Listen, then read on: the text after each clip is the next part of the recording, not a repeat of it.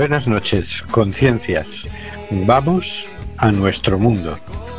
Estamos en Cuac FM, en el programa Simplemente Gente, programa bisemanal sobre la diversidad cultural en Coruña y sobre los derechos de las personas migrantes. Hoy, miércoles 10 de marzo, día da clase obreira galega. Hay miles de personas migrantes sin papeles, sin poder trabajar y sin ningún tipo de ayuda del Estado. Se les debe regularizar ya para que nadie quede atrás. Del control de sonido se encarga Carlos Reguera. Hola Carlos. Hola amigos, a ver si no se cae esto como el jefe.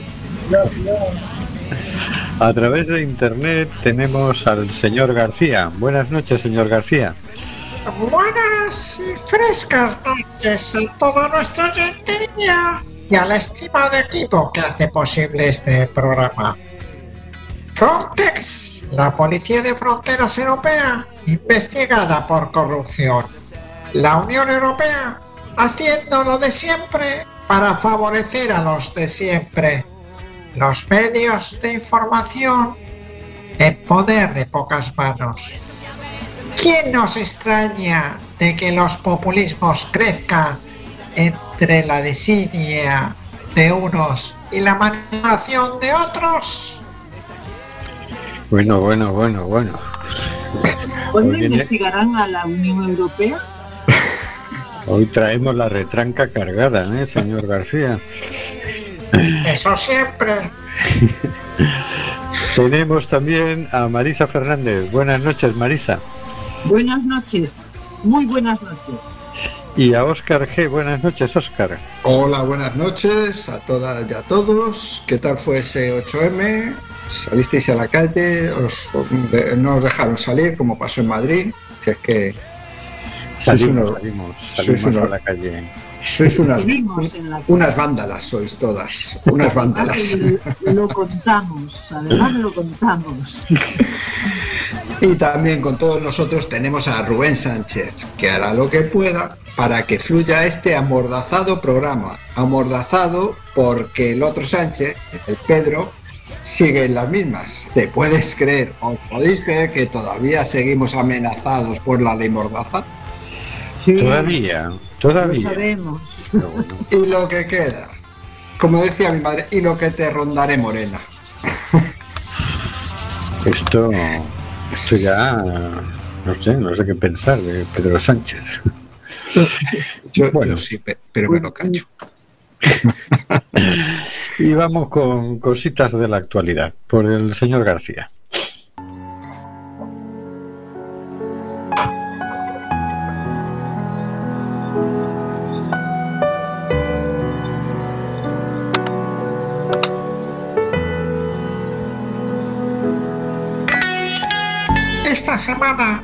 Nos hemos encontrado con esta noticia que globalvoice.org publica en su página donde nos informa de las nuevas e ingeniosas formas de protesta en Myanmar. Las autoridades militares de Myanmar han prohibido las asambleas públicas, pero eso solo ha alentado a los manifestantes a idear nuevas maneras para expresar su oposición al golpe. Después de que el ejército tomó el poder el pasado 1 de febrero, se inició un movimiento de desobediencia civil que animaba a las personas a no acudir al trabajo, a boicotear los negocios, propiedad de generales y a unirse a las protestas antigolpistas.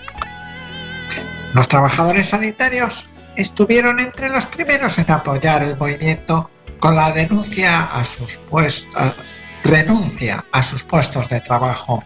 Muchos siguieron trabajando, pero llevaban lazos rojos en señal de protesta contra el gobierno militar golpista. A esto le siguieron protestas comunitarias que se caracterizaban por el golpeteo de ollas y sartenes para causar ruido y ahuyentar simbólicamente a los malos espíritus. Un ciudadano explicó la popularidad de esta forma de protesta. Golpear ollas en sartenes ha cambiado hasta hoy y duran unos 15 minutos desde las 8 hasta las 8 y cuarto. Aunque esta manera de campaña parezca insignificante, garantiza que todos los ciudadanos puedan participar y expresar su voz de forma pacífica y segura, sin tener que salir de sus casas. Una de las cosas que nos comunican desde Global Voice es cómo los manifestantes bloquean las carreteras de forma creativa. Aquí no queman neumáticos. Muchos han observado la participación activa de funcionarios públicos, como profesores, trabajadores sanitarios y funcionarios forestales. En las protestas en todo Myanmar, los manifestantes han utilizado métodos muy ingeniosos para bloquear el tráfico e impedir el personal del gobierno, impedir que el personal del gobierno se presente a trabajar. Kia Moe, redactor de la edición inglesa de, de Irrawadi, escribe al respecto. El cruce de Mianigone, Mianigone, a pocos kilómetros de Sule, los manifestantes ayudaban a recoger cebollas y granos de arroz de la carretera donde alguien los había dejado caer. Docenas de manifestantes recogían todas las cebollas y todo el arroz grano a grano, de uno en uno, mientras la policía los vigilaba. El objetivo era paralizar el tráfico, como hicieron durante las protestas por la avería de un coche y la protesta de conducción lenta para crear atascos en apoyo al movimiento de desobediencia civil MDC, cuyo objetivo es impedir que el personal del gobierno vaya a trabajar. Coches averiados en Rangún, la mayor ciudad de Myanmar, bloquean las calles y confunden a la policía en la última táctica de los manifestantes que se, se oponen al golpe militar. ¿Qué está pasando en Myanmar? En un acto de desobediencia, los conductores de Rangún dejaron sus autos en medio de las carreteras con la capota levantada e hicieron bromas de que sus motores se habían averiado. Esta mañana algunos conductores de Trisau, es el carro típico que se mueve por pedales o tirado por una persona, pues estos vehículos también estaban, se, estaban quedándose parados en la carretera averiados todos para bloquear el movimiento de las tropas del ejército. Ingeniosas e imaginativas estas formas de protesta contra el golpe de Estado que ha llevado a cabo la ciudadanía de, Myanmar. Una ciudadanía organizada, diversa y defensora de los derechos que abre puertas a otras opciones que se alejan de la violencia si combatir el fuego con fuego crea un paisaje desolado, combatir la violencia con no violencia es la única salida.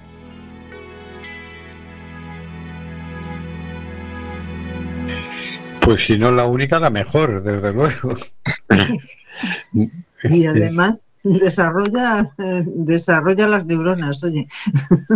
La imaginación, ¿qué imaginación es estos eh, mianmareses o como, sí, bueno, esta gente, vamos a dejar al gentilicio de lado, ¿qué imaginación esto de, ir recogiendo granos, grano a grano el arroz que se ha caído? ¿A quién se le habrá caído el arroz? Eso tenemos que anotarlo, ¿eh? Tenemos que anotar todas estas cosas porque es muy interesante.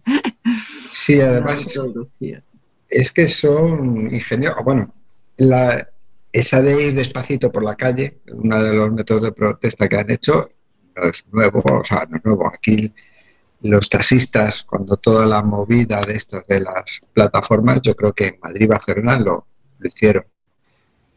Pero bueno, eso del arroz y otra que no eh, ha comentado el señor García, pero que he leído yo también que hacen es que hacer eh, estar cruzando permanentemente por pasos de cebra en círculo, pasos de cebra en, zonas de mucho tránsito muy en arterias de la ciudad y empiezan a cruzar en círculo todo el día cruzando y paralizan las calles. Claro, el conductor dice, coño, ¿de dónde sale tanta gente? Pues la gente tiene que cruzar. No Sí, tienen sí. semáforos, ¿no? Claro, Si no le fastidiaban. claro, claro, en las zonas donde no hay semáforo, que es paso de cebra. Bueno, bueno, es, es una forma de, de llevar a cabo la protesta que, bueno, que se sale un poco de las habituales que estamos viendo, ¿no? Y que me parece mucho más interesante. Mucho más creativa, por lo menos. Claro, mucho más lúdicas. A mí me recuerda la época de Franco. Yo era muy jovencito, pero en algunas manifestaciones, cuando venían los la policía, que no me acuerdo si eran grises o marrones en aquel momento, venían a caballo. Entonces, una cosa que, por lo menos en Valencia, se sucedió alguna vez es que había gente que tiraba canicas, con lo cual los caballos al pisar las canicas eran unos patinazos tremendos, ¿no? Era un poco más heavy que esto, ¿no? Pobres caballos en este caso. Pero... Pero bueno, no, me parece, No sé, no sé. me parece muy interesante, muy interesante. Porque desde el tema de las caceroladas, que es una forma de no, no jugarte a que te venga la policía y te pegue un cachiporrazo, hasta, hasta lo de dejar los coches averiados o aparentemente averiados, o ir despacio, todo me parece muy ingenioso, muy... Lo del arroz es buenísimo, porque imagínate empezar a recoger arroz de la carretera, ¿no? Grano a grano. Y. Aquí lo, del ar- aquí lo del arroz a lo mejor no, no cuela, pero tú vas soltando unos percebes por ahí en medio de Juan Flores, tú imagínate. Vamos, Tendríamos que No tener, sé. tendríamos que tener quien nos los diera, porque están muy preciados. bueno, te vas por la zona ahí de los mariñeiros, seguro que consigues alguno de, de contrabando y si es por buena, buena causa, a lo mejor a buen precio y todo.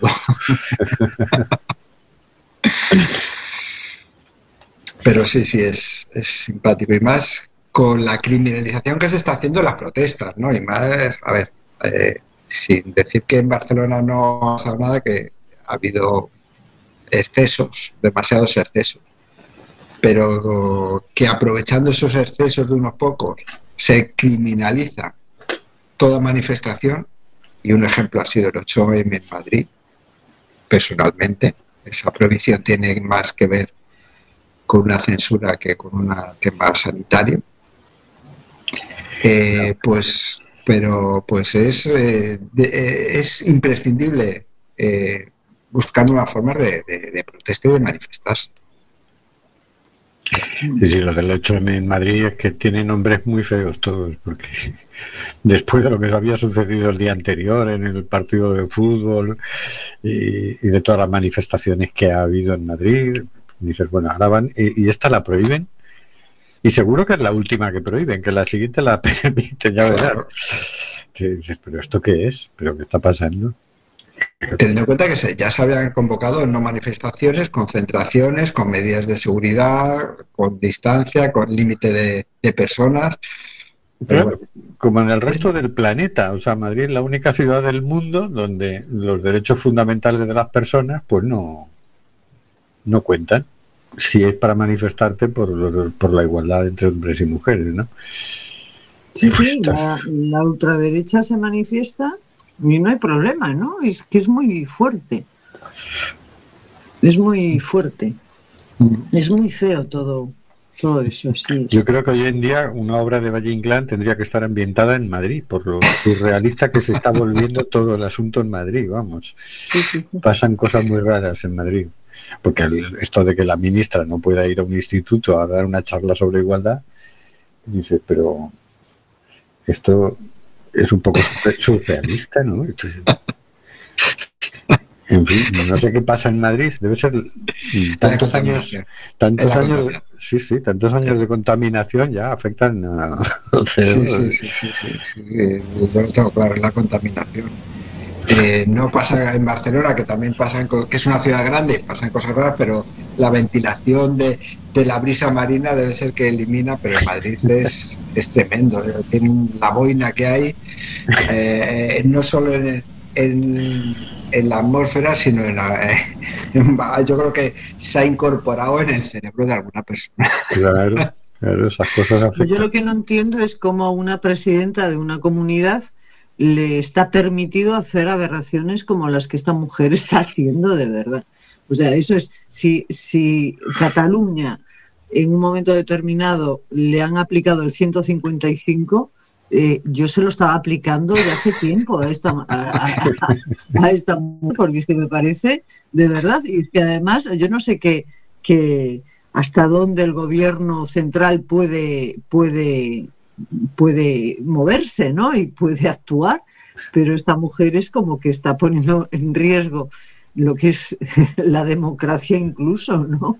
Es muy Sí. fuerte. Pero no te preocupes que ahora ha convocado elecciones por la libertad, Sí, sí, sí. para evitar el socialismo, que no sé por dónde lo ve hay venir. que, hay que explicar, habría, a mí me gustaría conversar con ella y, eh, cuando se refiere a libertad de lo que, qué es lo que dice, qué significa, qué significado tiene para ella, ¿no? Su Porque, libertad. mm, Yo no sé, claro, es su libertad. habla, escuchaba a alguien mm, en la radio que decía algo así, como decir, claro, ya debe estar hablando de su propia libertad, la de Claro. los demás no, no existe, ¿no? O bueno, las de los demás deben tener que comportarse en base a su criterio de libertad. Es como muy alucinante, de verdad. En fin, Hay- Sí, tan- bueno, Hay- antes, de- ya para acabar por mi parte con ese tema, eh, hay- se dice que la libertad de uno empieza cuando acaba la del otro. Es que la libertad de ellos es muy grande. Entonces, como es tan grande, ocupa todo Madrid, sí, toda la sí, comunidad de Madrid. Entonces, la del resto, pues ya que se, que, que se vayan. sí, sí, sí. bueno, vamos a escuchar hasta aquí el chiste. un cachito de, de canción de, de desobediencia civil de La Bordeta.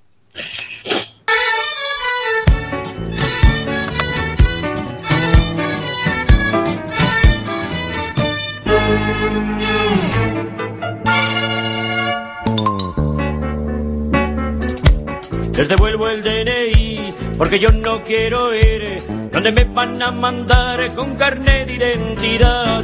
Pues aquí hay que empezar a decir ya la verdad, que no nos gusta morir ni en Varsovia ni en la OTAN.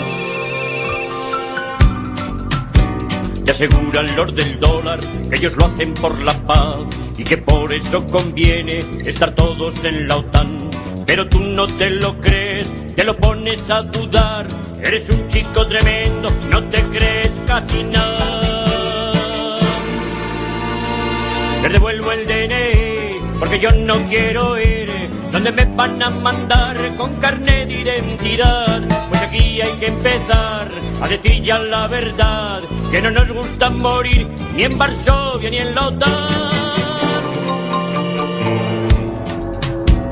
Luego los orientales y con ese humor sin par te pregonan que ellos lo hacen por la paz y la igualdad. Tú tampoco te lo crees, viendo tanto militar, armado hasta los dientes y con cara de mal plan. Les devuelvo el DNI porque yo no quiero ir donde me van a mandar con carnet de identidad. Pues aquí hay que empezar a decir ya la verdad, que no nos gusta morir ni en Varsovia ni en la OTAN.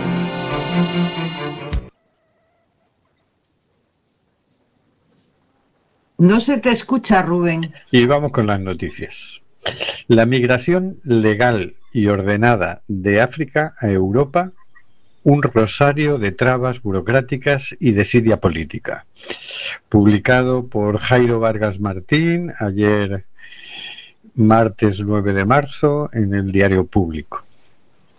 Cuando la migración es segura, ordenada y regular, es posible beneficiarse de esos aspectos positivos. Pedro Sánchez durante su intervención tras firmar el Pacto Mundial por una migración segura, ordenada y regular, Marrakech 2018. La inmigración ordenada, segura y legal es posible y deseable, pero no la ilegal y violenta. Fernando Grande Marlasca, ministro del Interior, Congreso de los Diputados del año 2018. La inmigración legal y ordenada es una oportunidad de crecimiento y enriquecimiento para nuestra sociedad, una oportunidad para construir sociedades más prósperas, más diversas y cohesionadas. José Luis Escribá, ministro de Inclusión, Migraciones y Seguridad Social, durante su participación en un foro de la OCDE en París 2019. Quien utilice las vías ilegales tendrá que volver a su país. Por lo tanto, utilice quien quiera hacerlo las vías legales. Las puertas de España estarán abiertas para los senegaleses, para quienes, quieran migrar a España de manera legal y ordenada. Arancha González Laya, ministra de Exteriores y Cooperación, en visita oficial a Senegal, Dakar 2020. Todos las, las defienden, pero nadie las facilita. ¿Qué tiene que hacer una persona africana para intentar ganarse la vida en España? La respuesta está claramente a la vista. Montarse en una precaria embarcación, ponerse en manos de traficantes de personas y mafias, soportar meses o años de periplo a través de diferentes países, malos tratos, tortura, explotación, esclavitud documentada, por ejemplo, en Libia, violencia sexual y extorsión. Después de eso, con mucha suerte, miles de euros invertidos, llega a Europa, España. Llega la irregularidad, vivir sin derechos en el continente de los, y esto lo pongo yo entrecomillado, derechos humanos. Y eso pasa, a juzgar por las declaraciones de los líderes políticos, por no seguir unas normas arbitrarias y tan exigentes que en la práctica son una prohibición, según los expertos consultados. La ausencia de vías legales, ordenadas y seguras para migrar a España y en general a Europa desde ciertas partes del mundo es clamorosa según una amplia red de expertos en políticas migratorias. Pero sigue siendo un lugar común al que recurren los líderes políticos cuando analizan la migración irregular. Un viejo fenómeno que, sin embargo, se sigue abordando como una crisis puntual. Joder, para lo puntual. Las, perdón, las mismas recetas basadas en un, en un férreo control fronterizo millonarias inversiones en seguridad y acuerdos para deportaciones legales o ilegales se llevan aplicando décadas sin que se haya logrado el efecto deseado. Los migrantes siguen llegando, aunque sea un porcentaje ínfimo el que arriba de forma irregular, y cientos mueren en su intento. Más adelante en el mismo artículo nos dice, cuando los políticos hablan de una migración regular y ordenada, solo hay hipocresía, sobre todo en lo referente a los migrantes africanos. Lorenzo Gabrieli lo tiene claro. Es doctor en ciencias políticas, investigador de las migraciones entre África y Europa en la Universidad Pompeu Fabra de Barcelona y en la de Burdeos, Francia, y analista en proyectos de la Comisión Europea y Naciones Unidas. Hace pocos meses, Gabrieli firmó una carta para la Comisión Europea junto a más de 240 colegas investigadores, todos financiados por las instituciones europeas. Estos investigadores, estas personas, expresaban su preocupación ante el peligroso rumbo de las políticas migratorias recogidas en el borrador del Pacto Europeo de la Migración y Asilo. No entienden que se les financie para investigar mejoras y soluciones al drama y que sus trabajos acaben en un cajón mientras las decisiones que se toman van en sentido opuesto a sus conclusiones. Según Gabrieli, apenas existen canales formales para viajar y trabajar en España. Si vienes de África, pero la necesidad de mano de obra es una realidad que podemos ver en los invernaderos de Almería o en los campos de fresa de Huelva. solo hay dos países africanos cuyos ciudadanos puedan entrar en el espacio Schengen sin necesidad de visado. Las Islas Mauricio y las Islas Seychelles. El resto, más de 50 países necesitan permiso inclusivo para estar menos de 90 días, algo que sí está permitido para la mayoría de los países americanos. Añade Marta Yocondo, experta en la plataforma, de la Plataforma para la Cooperación Internacional para Inmigrantes Indocumentados, PICUM, por sus siglas en inglés. Y por cierto, recordar que eh, habíamos avisado de que el 24 de febrero había un vuelo de deportación a Senegal. Ese vuelo fue retrasado hasta hoy. Todavía no hemos podido confirmar si ha salido ese vuelo, pero estaba previsto hoy un vuelo de deportación de personas migrantes a, Senegal. Eh, lo veníamos diciendo hace tiempo, ¿no? Era la gran objeción que le poníamos a la, a la ley de extranjería, que es el puñetero visado. Ese visado que es tan imposible de conseguir, eh, por ejemplo, en Senegal, pero vamos, en toda África, que ya la gente ni lo intenta porque es perder tiempo y dinero, ¿no? Y entonces no hay, no hay vías legales es decir, es, efectivamente una hipocresía decir, oye, que vengan legalmente, como si los otros vinieran ilegalmente por capricho o porque son una especie de malas personas que les gusta delinquir. No, lo cierto es que os habéis inventado un requisito que impide el derecho a la libre circulación con el que os habéis comprometido cuando España firmó eh, el Tratado de los Derechos Humanos. Y, ahora os, estáis, os lo estáis pasando por el arco del triunfo, como, como todo, y, y no dejáis que la gente venga legalmente. Entonces, pues bueno, pues tienen que venir ilegalmente, porque entre otras cosas la gente no viene por capricho ni a ver si ni a probar suerte, viene por por necesidad, por viene forzada, ¿no? Entonces, pues claro, se embarcan en aventuras muy peligrosas y, mucha de esa gente muere, cosa que parece traerles al fresco, porque esta respuesta de que, que vengan por, por vías legales es como...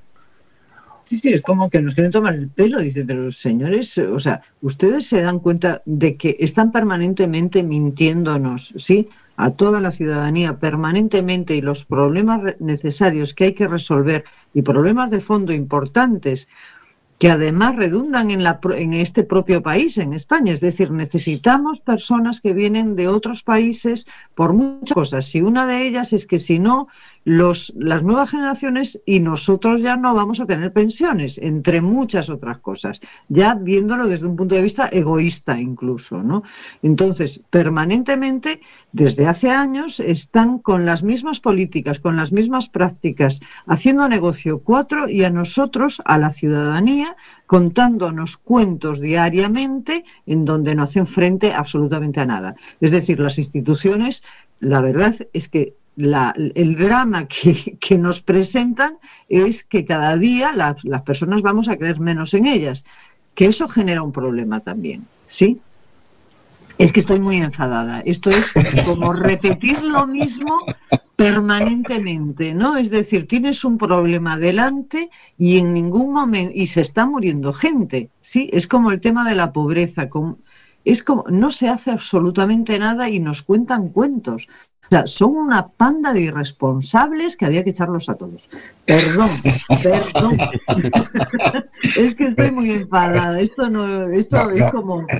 No hace falta que pidas perdón porque me has dicho. Es que ni, nada de eso. Has hecho un Pablo Hassel aquí para que te detengan y. Perdón por el desahogo.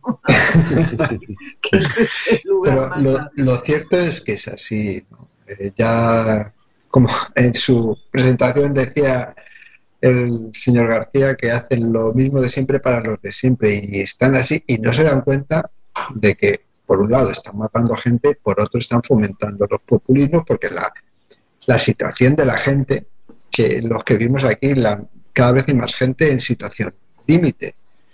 Y los, sobre todo los jóvenes. Los jóvenes 40%, 40 en paro, o sea, estás quitando ya el futuro a las nuevas generaciones que van a tener que emigrar. Lo que pasa es que ¿dónde carajo van a migrar? que- si, si- África, eh, lo- claro. Está claro que hay que ser creativo e ingenioso, igual que los de Myanmar, para no solo para protestar, sino para crear nuevas formas de riqueza. Pero hay que cambiar la mentalidad y las formas y las instituciones son las primeras que tienen que cambiar o que desaparezcan. Instituciones prehistóricas, una institución podrida, pues una manzana podrida se tira una institución podrida o que no sirve de nada, se tira y ya está, y se hace una nueva. O sea, las instituciones se crearon por necesidad de organizarse la población, las gentes, los estados, las comarcas, los países, las personas. Si ya no sirve para organizarse, para coordinarse, ¿para qué? ¿Para qué queremos que siga existiendo? Para robar. Sí, pero, pero eh, ya están robando tanto que... eh, de- eh, ot- otra cosa, Frontes también, investigada por corrupción. Le iba, que iba a ser la policía que te cagas para mantener. Investigada por corrupción y, y todo el dinero que se está desperdiciando allí. Eh, está claro que algo gordo tiene que pasar, porque si no, algo gordo nos va a pasar. Bueno, bueno, bueno. Me estoy empezando a... en fin, vamos con otra noticia, vamos a relajar un poquito esto, vamos a... Vamos a cambiar de continente. abre la vía para la reunificación en Estados Unidos de las familias de inmigrantes separados en la era Trump. Esta es una noticia del país escrita por Antonio, Antonia Laborde eh, el 1 de marzo, desde Washington. El secretario de Seguridad Nacional de Estados Unidos, Alejandro Mayorkas, ha acusado a la administración de Donald Trump de desmantelar el sistema de inmigración. Dice Mallorcas, francamente lo destriparon, sostuvo en una comparecencia en la que insistió a, a los migrantes para que no viajen a la frontera, mientras centenares ya acampan a la espera de tramitar sus solicitudes de asilo y la llegada de menores se dispara. Mallorcas se ha comprometido a buscar opciones para que las familias de, de personas migrantes separadas durante la era Trump puedan reunirse en suelo estadounidense. Aseguró que el gobierno de Joe Biden está trabajando de manera conjunta con Honduras, Guatemala y El Salvador en este tema. Se necesita tiempo para salir de las profundidades de la crueldad que la administración anterior estableció, afirmó Mallorcas. El alto funcionario dijo que trabajan contra reloj para resolver ese tema, mientras Biden recibe presiones de sus filas para que se deshaga de la ofensiva antimigratoria instaura- instaurada por Trump. Una de las más urgentes para el mandatario demócrata es la reunificación de los padres separados de sus hijos bajo la política de tolerancia cero. El secretario de Seguridad Nacional, DHS por sus siglas en inglés, aseguró que era un imperativo moral reunir a las familias. En el último mes han logrado juntar a 105. Casi 500 padres no han sido localizados. El gobierno pretende reunir a las familias en Estados Unidos o en sus países de origen. Esperamos estar en condiciones de darles la lección. En el caso de que escojan hacerlo en territorio estad- estadounidense, la administración de Biden explorará vías legales para que permanezcan en Estados Unidos y se aborden las necesidades familiares. Bueno, eso está Bueno. bien. Bueno, Una buena noticia, ¿no? Esto relaja un poco la tensión, la tripa, la víscera, que nece- son necesarias buenas noticias, aunque sean pequeñitas, porque si no, esto es un sinvivir. Sí. Bueno, vamos a ver hasta dónde llega el Sí, sí. señor Biden, porque Sí, sí, bueno, ya sabemos que llegará poco a poco. A ver si llega a 100 familias más. somos un poco escépticos, eh, pero, pero esperemos que esperemos que no sea tan brutal como, como Donald Trump. Sí, pero bueno, tampoco, Vamos a ver. Tampoco vamos a pedir un cambio radical de política. De actitud, o por lo menos de mensaje, vale, pero de política no, tampoco. Pedirlo pedimos, ahora la cosa es... Sí, pero digo, pedirlo pedimos, pero que lo vaya a hacer es otra. Es otra cosa. Otra cosa. Bueno, vamos a escuchar un cachito de Los derechos humanos, tu mejor instrumento. Whoa,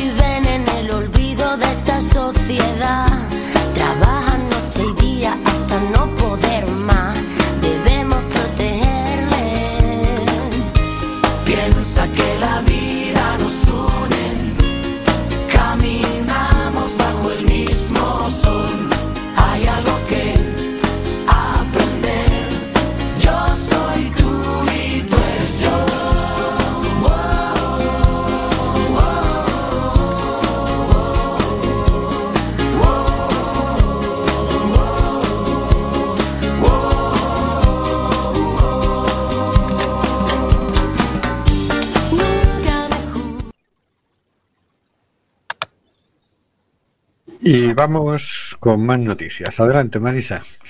Canarias, refugiados sin refugio. Una noticia del país de María Martín mm, del 1 de marzo del 2021. El número de solicitudes de asilo presentadas en las Islas Canarias en 2020 plantea un aparente misterio. Ese año, en el que llegaron en patera al archipiélago 23.000 personas africanas, se formalizaron apenas 3.984 demandas de protección internacional. Los datos por nacionalidades no han sido publicados, así que el sentido común puede llevar a que se, se pregunta de dónde vienen esas personas que han pedido asilo en las islas a responder precipitadamente. De Mali, no. Tantea Judith Sunderland, directora adjunta de Human Rights Watch, que estuvo en Gran Canaria en noviembre tomando nota de las vulneraciones de derechos de las personas migrantes. La respuesta es no. Aunque las islas han servido de puerto seguro para más de 4.000 malienses y otros cientos de migrantes que huyen de países en conflicto, de la ablación, de matrimonios forzosos, de la persecución política o de la violencia étnica, más del 90% de las solicitudes presentadas en Canarias son de personas de origen latinoamericano llegadas en avión. En las estadísticas de- detalladas por nacionalidad, facilitadas por el Ministerio del Interior a el país, a los africanos hay que buscarlos con lupa, con solo un 8,6% del total. Los más numerosos son los malienses, que apenas suman 189 solicitudes. Aunque las personas nacionales de Malí también migran por razones económicas son uno de los perfiles más claros de posibles refugiados porque proceden de un país en el que los conflictos y el terrorismo se extienden cada vez más por zonas desde el año 2012. ¿No hay refugiados en las pateras que han llegado a Canarias? Sí los hay, y no son tan pocos como se cree, pero las dificultades para pedir protección les dejan fuera de las estadísticas. Coinciden media docena de especialistas consultados. Son invisibles para Madrid y para Bruselas. El, acceso al procedimiento de asilo en Canarias, al igual que ocurre en otros puntos de España, plantea muchos retos. Las islas no han contado con el refuerzo de las capacidades específicas sobre asilo que se necesitan y hacen falta más recursos, advierte la voz de ANUR en España, María Jesús Vega. Las deficiencias del sistema se identifican nada más desembarcar. Las primeras personas que deben asesorar a los migrantes sobre sus derechos son los abogados de oficio, pero la asistencia letrada ha llegado a ser inexistente en los meses de mayor afluencia de pateras. En el muelle Gran Canario de Arguineguín, donde llegaron a hacinarse más de 2.600 personas, los propios abogados reconocieron que eran solo unos pocos los que veían a sus clientes en persona y que la mayoría se limitaba a firmar las órdenes de devolución en comisaría y cobrar el servicio. Vaya moral que tienen.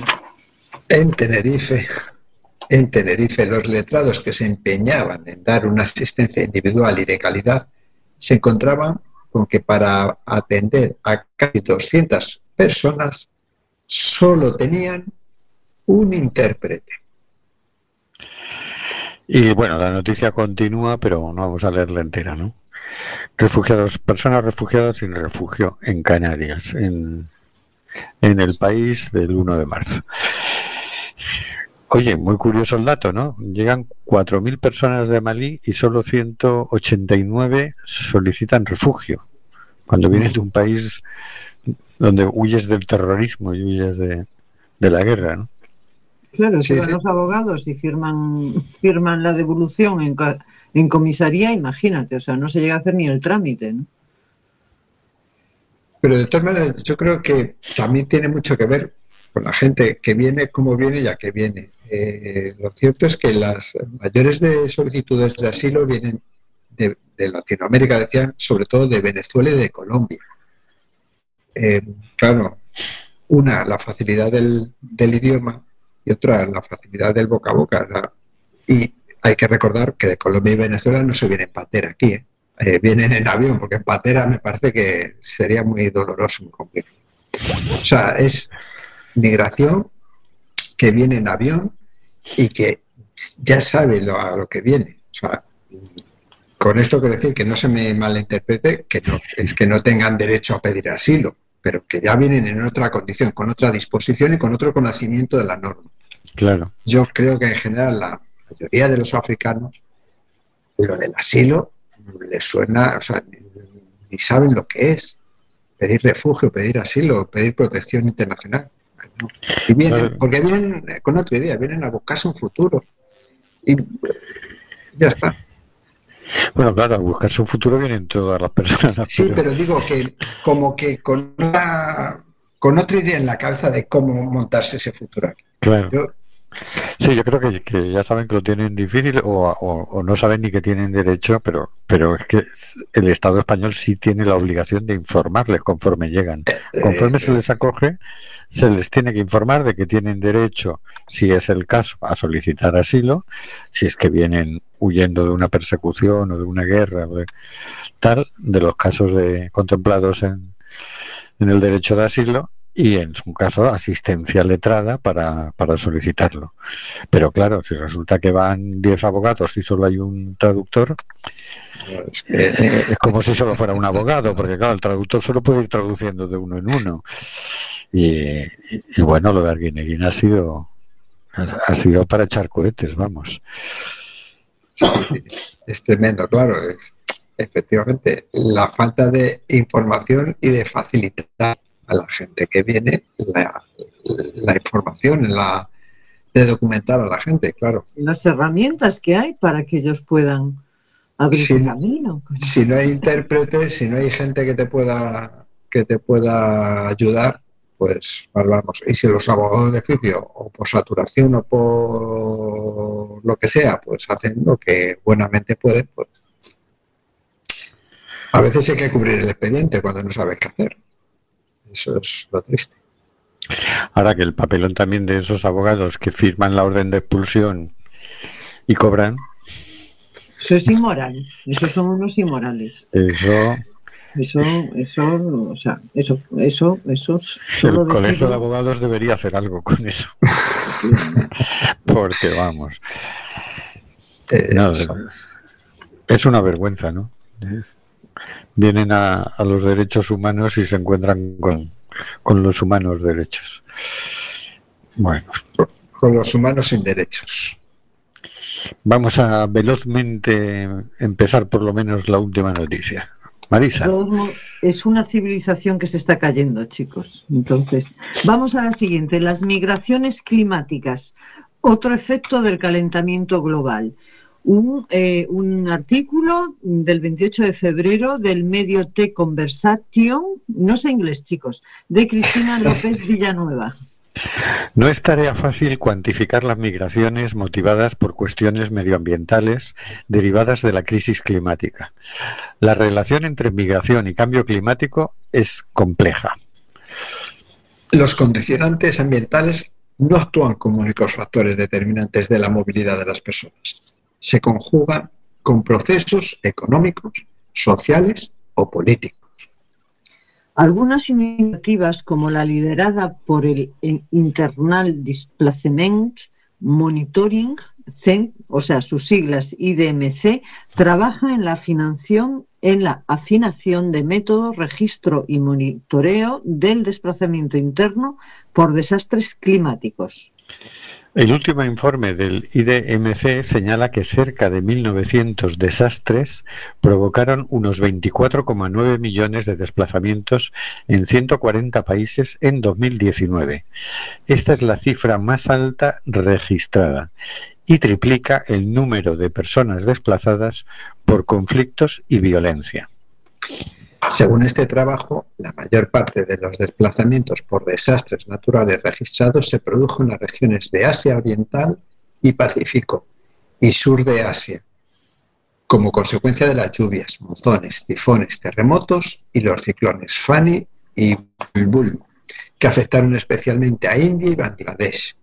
África subsahariana vio cómo se desplazaban 3,4 millones de personas por inundaciones generalizadas y por los ciclones Idai y Kenneth. La expresión refugiado climático goza de cierto predicamento en los medios de comunicación para referirse a los desplazamientos de la población por causas vinculadas al clima. Sin embargo, el concepto es confuso, puesto que la figura del refugiado climático no es recogida por el derecho internacional y ello dificulta su protección y cuantificación. La Convención de Ginebra de 1951 reconocía como refugiado a una persona que se ve obligada a cruzar una frontera por temor a ser perseguida por motivos de raza, religión, nacionalidad, pertenencia a un grupo social particular u opinión política. La definición fue ampliada posteriormente para incluir razones vinculadas a la conflictividad social, pero no al clima, ni tampoco a la escala ni tampoco a la escala, regional o interna. Por esta razón es más pertinente referirse a desplazados que a migrantes internacionales. La Organización Internacional de las Migraciones propone una definición operativa para designar a las personas migrantes climáticas. Las personas migrantes por motivos ambientales son personas que debido a cambios repentinos y graduales en el medio ambiente que inciden negativamente en sus condiciones de vida, se desplazan de manera temporal o permanente a otras partes de su propio país o fuera del mismo. Y bueno, paramos ahí la, la noticia. Bueno, mm, recientemente desde acá hemos pedido una, una reunión a los grupos parlamentarios de la, del Parlamento gallego para proponerles que eh, la Junta eh, inste al gobierno a legislar sobre, sobre el derecho de asilo por cambio climático. ¿no? Eh, es un tema que está ahí pendiente. Hay que actualizar la, la legislación, seguramente habrá que llegar a hacerlo a nivel internacional, pero bueno, habría que empezar por, si lo estamos viendo ya de cerca, pues vayamos, ¿no?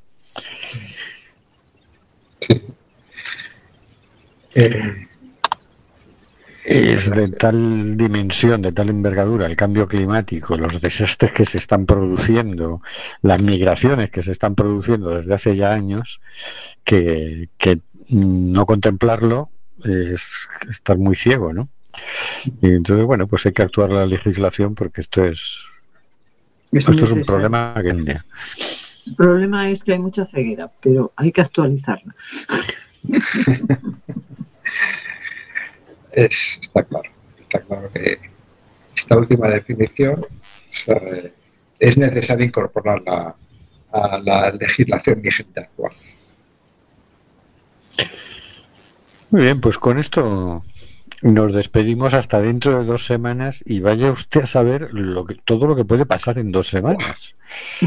Cambiar el mundo, por ejemplo. Buah, que haya empezado la cuarta ola, que venga un tsunami. Que no, que no llames, que- que no, que no llames a esas cosas. Que no. A ver, que iba a decir ahora las otras cosas. Te impido que estemos- la libertad. Te impido la A ver, primero digo las cosas escandalosas y luego que todo, que el virus, que el coronavirus desaparezca, que se, que se permita la libre circulación de todas las personas en el planeta. Pueden pasar en 15 días a día de hoy, en esta época que nos ha tocado vivir, pueden pasar cualquier cosa. Bueno, pero dile al señor García que no se escapa vivo. Nos tenemos que jugar un café a ¿hay elecciones en Madrid o no?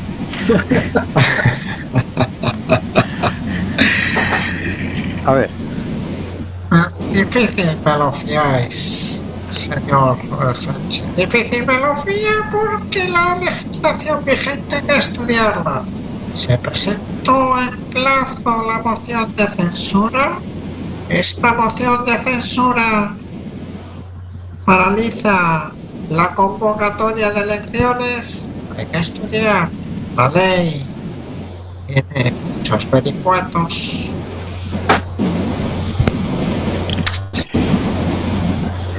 Habrá, habrá que ver si hay elecciones. Yo creo que el señor García no se quiere mojar porque Sí. la, la ha pillado, la ha pillado un poquito así de sopetón. Estaba tranquilamente tomándose su su Café cola con no, es, es de los que cena un tazón de estos grandes con leche y pan y empieza a echar pan. y, y la ha pillado así un poco de sopetón el, el asunto. Pero bueno, a saber, ma- mañana, mañana a lo mejor tiene una opinión clara después de estudiar todas las, todas las opiniones. ¿Quién sabe? A lo mejor, a lo mejor hasta gana la, la Champions eh, Ayuso. La diabólica, espero que no. Ay, ay. Mira, una cosa me he dado cuenta yo. En Madrid, ante todo, ante todo, la gente le gusta sufrir. O sea, no le gusta sufrir, le gusta tener sensaciones fuertes. Y esta mujer provoca sensaciones fuertes. ¿Desagradables? Sí, pero sensaciones fuertes. Bueno, pues hay, hay sensaciones fuertes de otro calibre más interesante. Sí, sí. No te, no te digo que no. Pero hay que, Madrid es España, dentro de España, cuando España al cuadrado partido por dos se parte por España, pero Madrid es España cuando España y España. ¿No? No decía algo así. no, no lo sé. No lo sé, pero a mí Pero una pa- Si le van las sensaciones fuertes, que, que prueben con el socialismo, a ver.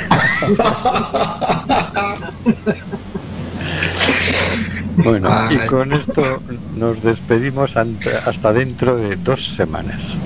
No olvidéis seguirnos en nuestro blog, simplemente.home.blog y en nuestras redes, Facebook, Twitter e Instagram. Cualquier sitio es bueno además para que nos hagáis vuestras sugerencias y recomendaciones. Hasta luego, Carlos. Hasta luego, hasta, hasta que. Hasta luego, señor García.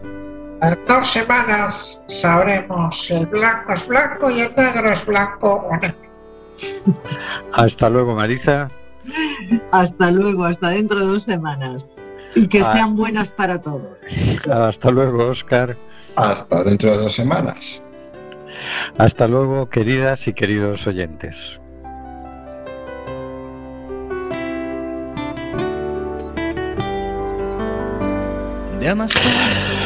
Está muriendo gente en el Mediterráneo y en el Atlántico. Nosotros hacemos este programa. ¿Qué vas a hacer tú? inquieto y dormido del nevado del Ruiz. Mientras que hoy la pampa abraza Berlín. Coliseo despierta New York. Chacareras bebiendo de un far, soleares de un tan y una isa de un son. y una quena con gaita escocesa bailan en la clave de un djembe y un bongo. Oye el